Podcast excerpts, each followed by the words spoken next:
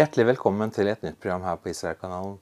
I dette programmet så tar jeg dere med til Jerusalem, hvor vi skal møte en eh, spennende gjest som har mye spennende å fortelle når det gjelder dette her med å forstå Det gamle testamentet.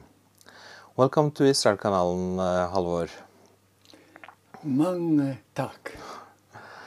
Uh, you are obviously not too familiar with the Norwegian language, but you have Norwegian's uh, ancestors. Jeg snakker norsk, men jeg forstår lite grann. So tell me a little bit about your background. I would go back to my two grandfathers who were both born in Norway. Uh, my father's father, i Bø i Telemark, and uh, father of my mother in uh, the area of Rydberg in Numedal. And so they both ended up in the States. One of them, Halvor, as a young man already, and he went to study at Red Wing Theological Seminary, which was the seminary for the Free Church people. And he was a pastor in southern Minnesota for a short time, but he had a call to go to China. And the general annual meeting of the Hauge Synod decided to wait a year. But he and some of the younger pastors didn't want to wait another year. So during a break during the convention, they had their own meeting just outside the church with Grandpa Halvor standing in a wagon box uh, with a horse pulled wagon and deciding that they would form their own little society and already send out three people.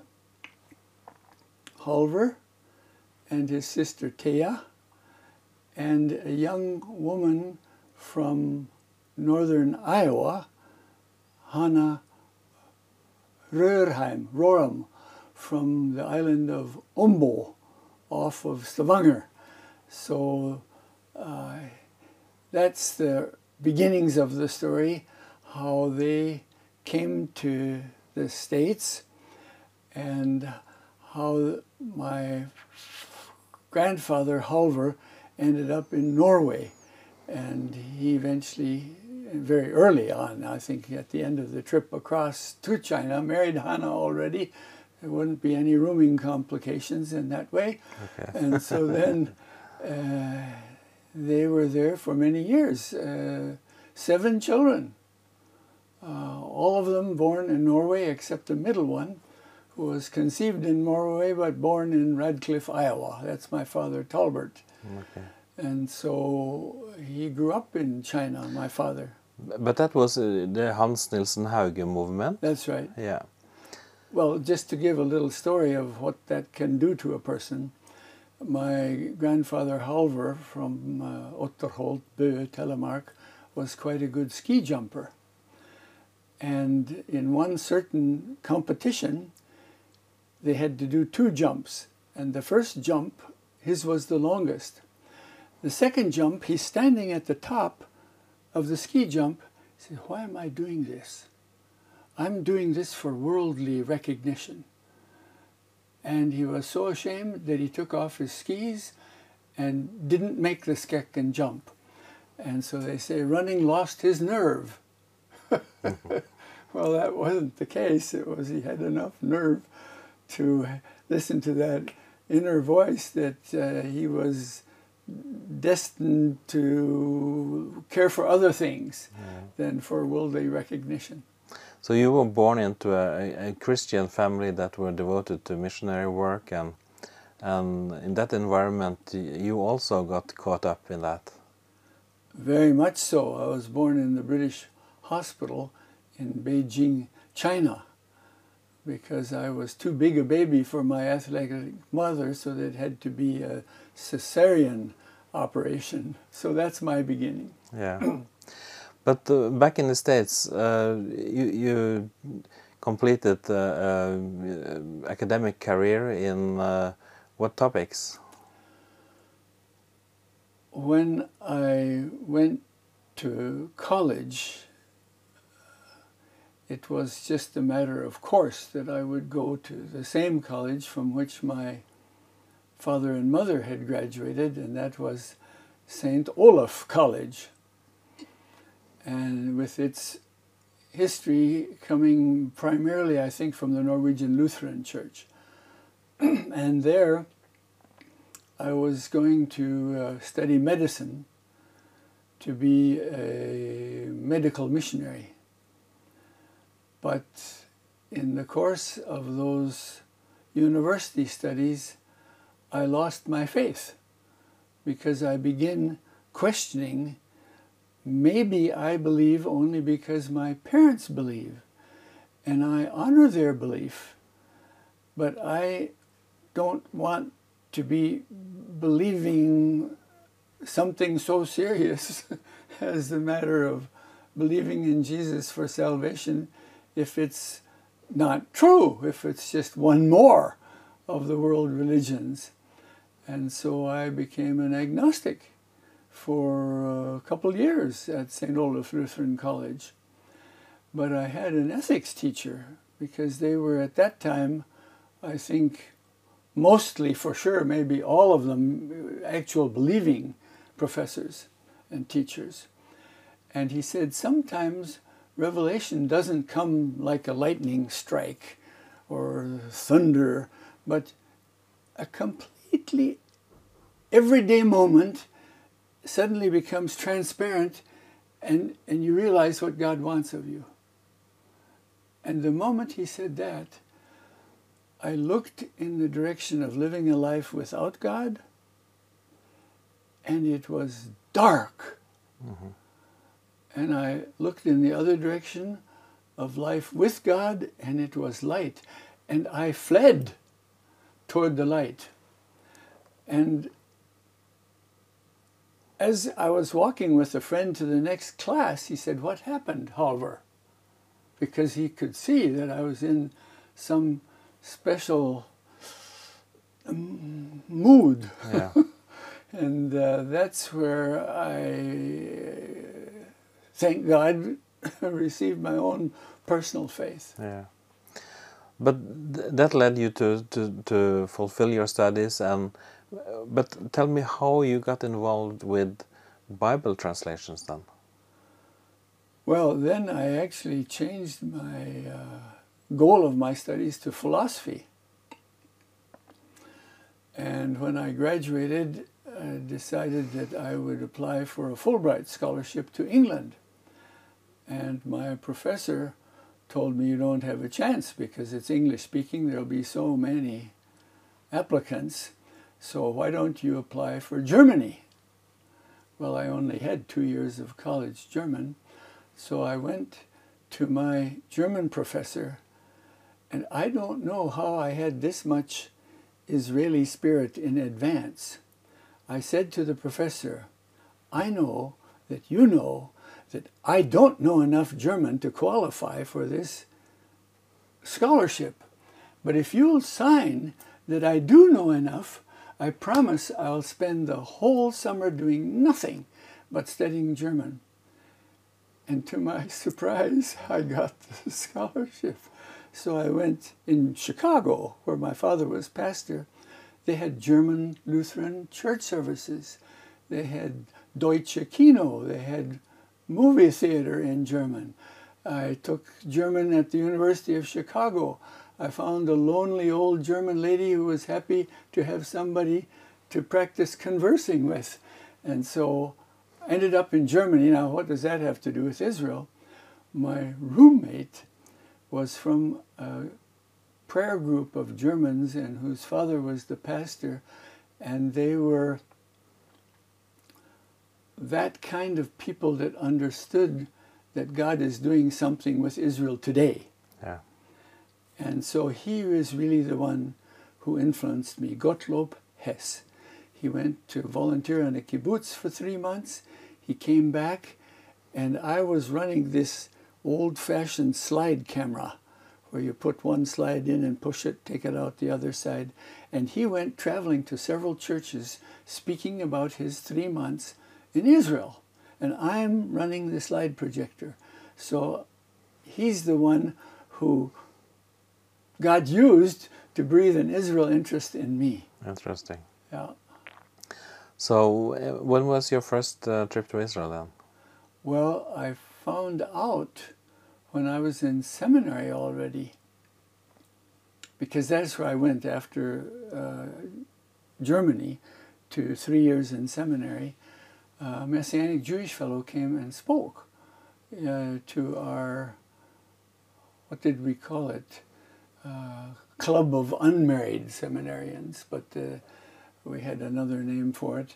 And he mentioned the Israel American Institute of Biblical Studies had a five month program in Jerusalem that was just about a year or two old, and that caught my interest, and I applied and was accepted. And so that's my first exposure was uh, in an institute formed by Dr. G. Douglas Young of Trinity Theological Seminary, Deerfield, Illinois, just north of Chicago. And he was deeply understanding of God's working with Israel and the return to Israel. And so that really clinched uh, as I had field trips all around the country and fell in love with the land. Yeah. Did you feel like some so many other Christians feel when they come to Israel that they come home? Not that strongly at that time. It was something that developed once I was here because I never thought of staying in Israel. With my background, I pretty much was ready for the fact that I probably wouldn't be living in the States, but I didn't have a clue where. In fact, thank God for the seminary president. When I was a seminary, listen to his unusual call to us young seminarians. He said, Look at this commission. Repentance and forgiveness of sins are to be preached in my name to all nations. He said, If you don't have a call to stay in the United States, the call to all of you young pastors is that you will be looking where he may be calling you abroad. and only if you have a call to stay in the States should you think of taking a position in the States. So that was a really mission minded uh, pr- president of the seminary. I thank yeah. God for him, Alvin Rogness. Okay, so that led you then to move to Israel? Well, I realized that from what little Hebrew I studied in five months, I wanted more. So I signed up for one of these ulpanim, language school in Israel. Five month school. And you studied five hours every morning. In the afternoon, you did the homework, and then you came back for more the next day. And in my class of about 20 students, there were Jews from 18 different countries. And I got exposed to that, these people who were becoming interested in their own heritage and coming to the land. And there's much more to the story, but then I started getting more interested in Israel. And one of the students there told me, I got a scholarship from the Israeli government to study at the Hebrew University. So I put that in my mind and forgot about it. Okay. But then we laugh, my wife and I, that I'm in Israel because of green bananas. I was a young student and I was trying to save money. Mm. And one evening meal was only a few bananas and got terrible stomach ache. So I couldn't go to school the next morning. But then about 10 o'clock it went away, and I thought, no, it's too late for the class. Let me go and check about this scholarship. So I went to the Ministry of Education and Culture and was asking, asking, asking, and one clerk to the next to the next. I ended up in an office where he said, You're too late. You have to apply in your home country and then apply. Those applications come to us.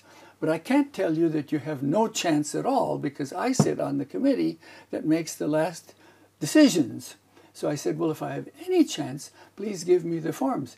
And he did, and I forgot all about it. Mm. And toward the end of the ulpan, months later, I get a little letter in the envelope that says, You've received a full scholarship for a year at the Hebrew University. Well, during that year, I met my wife, who grew up in this country, and my fate was more or less settled that with that kind of a background, I was being called Wonderful. to Israel. Wonderful. So when when you were, got that scholarship, was it then settled that you would go into Hebrew studies, Old Testament? Well, I actually received the scholarship uh, thinking still of my philosophy. Uh, Bachelor of Arts degree from St. Olaf. And I chose, however, because of the influence of a Baptist pastor whose congregation I was attending in Jerusalem, to go into Hebrew background of the New Testament studies. And of course, they don't have a New Testament department at the Hebrew University, but they have a department of comparative religion where you can study uh, Christianity. And there, my good fortune was to study under a Czechoslovakian Jew who loved Greek and he wanted to read everything that Jews had written in ancient Greek. So, of course, one of the major documents is the Greek New Testament. Yeah. And he learned to love Jesus. David Flusser, I don't think he was ever baptized, but he loved Jesus. He said, if I find something in the Gospel of Mark, for example, that I don't like, that Jesus said, then I'll, I'll, I'll if there's something that Jesus says and I don't like it. I'll try to blame it on one of the gospel writers that they didn't understand him rightly. But if I don't succeed, I accept it because he's my master.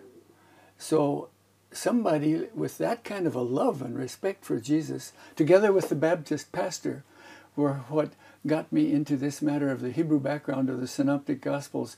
And that's my personal deepest heart is the pastoral value of understanding the Hebrew background of the Synoptic Gospels and how it can free young seminarians from all these undermining teachings that you're given that leave you with Jesus only as a nice man and an ethical teacher, not the Savior of the world. And so uh, that study, however, then tied me to Israel, and in that, I stayed a second year after that scholarship. It was a good scholarship, and during the second year, I met Mirja, your wife, and uh, was thinking on how to get back to Israel. Yeah. And when I came back, I became a teacher at that institute, Israel American Institute of Biblical Studies. And what I was teaching was geography of the Bible. So my wife is the language of the Bible since she grew up here, and my main work in Israel has been the land of the Bible. So you went more into the, the geography of the land? Yeah, yeah, because of seeing how enlightening it is when you can see the places that mm. you're reading about that are just a name or a little dot on a black and white map or something. And here you are 3D in the location where David fought Goliath, and you can see where was the hill where the Israelites were and where were the Philistines, and picture the, you see the little brook where he picked up the stones. yeah. When I, when I read the Old Testament, uh, and read about the history of of the Israelites, and read about all the names where they were and uh, what happens there and there. And I often look up in a biblical atlas and to find the exact spot, and because a lot of those names are uh, unfamiliar to me. I mean, like Bethlehem and and Sikhem and uh, places like that, you know. But there are so many other small place uh, names that, uh, for me at least, are unfamiliar, and I would guess for many, many more, it's just a name. But when you can uh, at least find out where it was, or maybe some names have lost their connection to the, the place. Uh, and is it a lot of guesswork behind this? Well, uh, there are so many names that have meaning. Uh, for example, the Valley of Elah, where David fought Goliath. Elah is a certain kind of terebinth, kind of an oak tree. And here are a number of these trees growing along the little brook. And so you understand where the name came from. Or King Saul was from Gibeah. Well, it's Giv'ah, which means a, a, a, raised point, a hill. And not far from Giv'ah is Geba, which is where Jonathan was climbing up a steep, almost cliff with his armor bearer in the neighborhood of a town called Hill. And not far away is a town called Giv'on. And that's where Joshua offered that prayer, sun stand still over Giv'on, over Gibeon. So, and, and right in that same area is the hometown of Samuel, Ramah, which is elevated. And so here are four towns in that same area having to do with the fact that they're up in the hills. Yeah. And uh, geographical names that actually have meaning.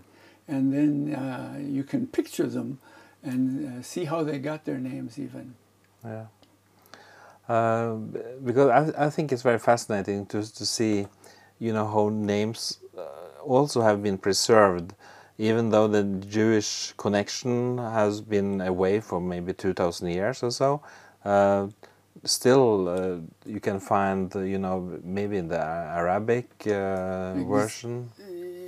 It fits exactly with what I was just saying. For yeah. example, on a part of the hill where ancient Giv'on, in English Gibeon, is located, there's an Arab village called Jib from the Gib.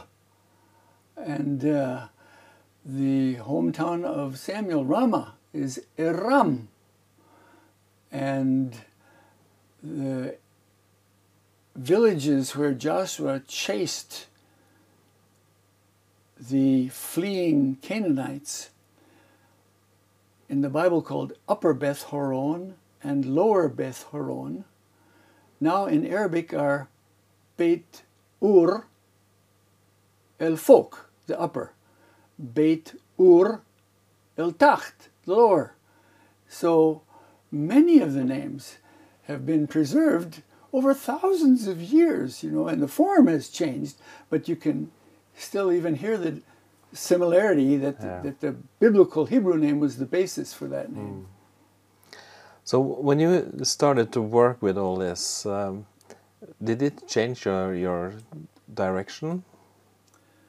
Well, very much so, because as I was teaching biblical geography, uh, my wife was teaching biblical Hebrew at this, what now is called Jerusalem University College. And she had maybe two or three people who were Bible translators who understood it would be better if we were translating from the original and not from German and English or Chinese, you know, making translations of translations because out of the 7,000 languages in the world, there are only less than 750 that have the whole Bible, mostly translated not from Hebrew, not from the original, with all the insights that come from that, but from European languages to other languages. And so she's the one who had the idea there really should be a place for Bible translators, specifically for Bible translators, that they could have a home environment where we take care of everything, so all they have to do is eat, sleep, and study Hebrew and go on field trips in the land. And that was the original insight uh, of this Finnish woman with a Norwegian American husband being inspired by a few people that came and realized the importance and then to really make a beginning of a movement out of it. But it was very pioneer work 26 years ago. Yeah, that sounds very interesting. Uh, we have to uh, uh, hear more about that, but uh, that we have to do that in another program. So and we're looking very much forward to hear more about your story about this center that we are in the middle of, in the library, where there are a lot of books of the with the biblical uh, subjects. And so thank you for this opportunity, Halvor, and I'm looking forward for the next uh, program. Ja, det var det vi rakk i dette programmet.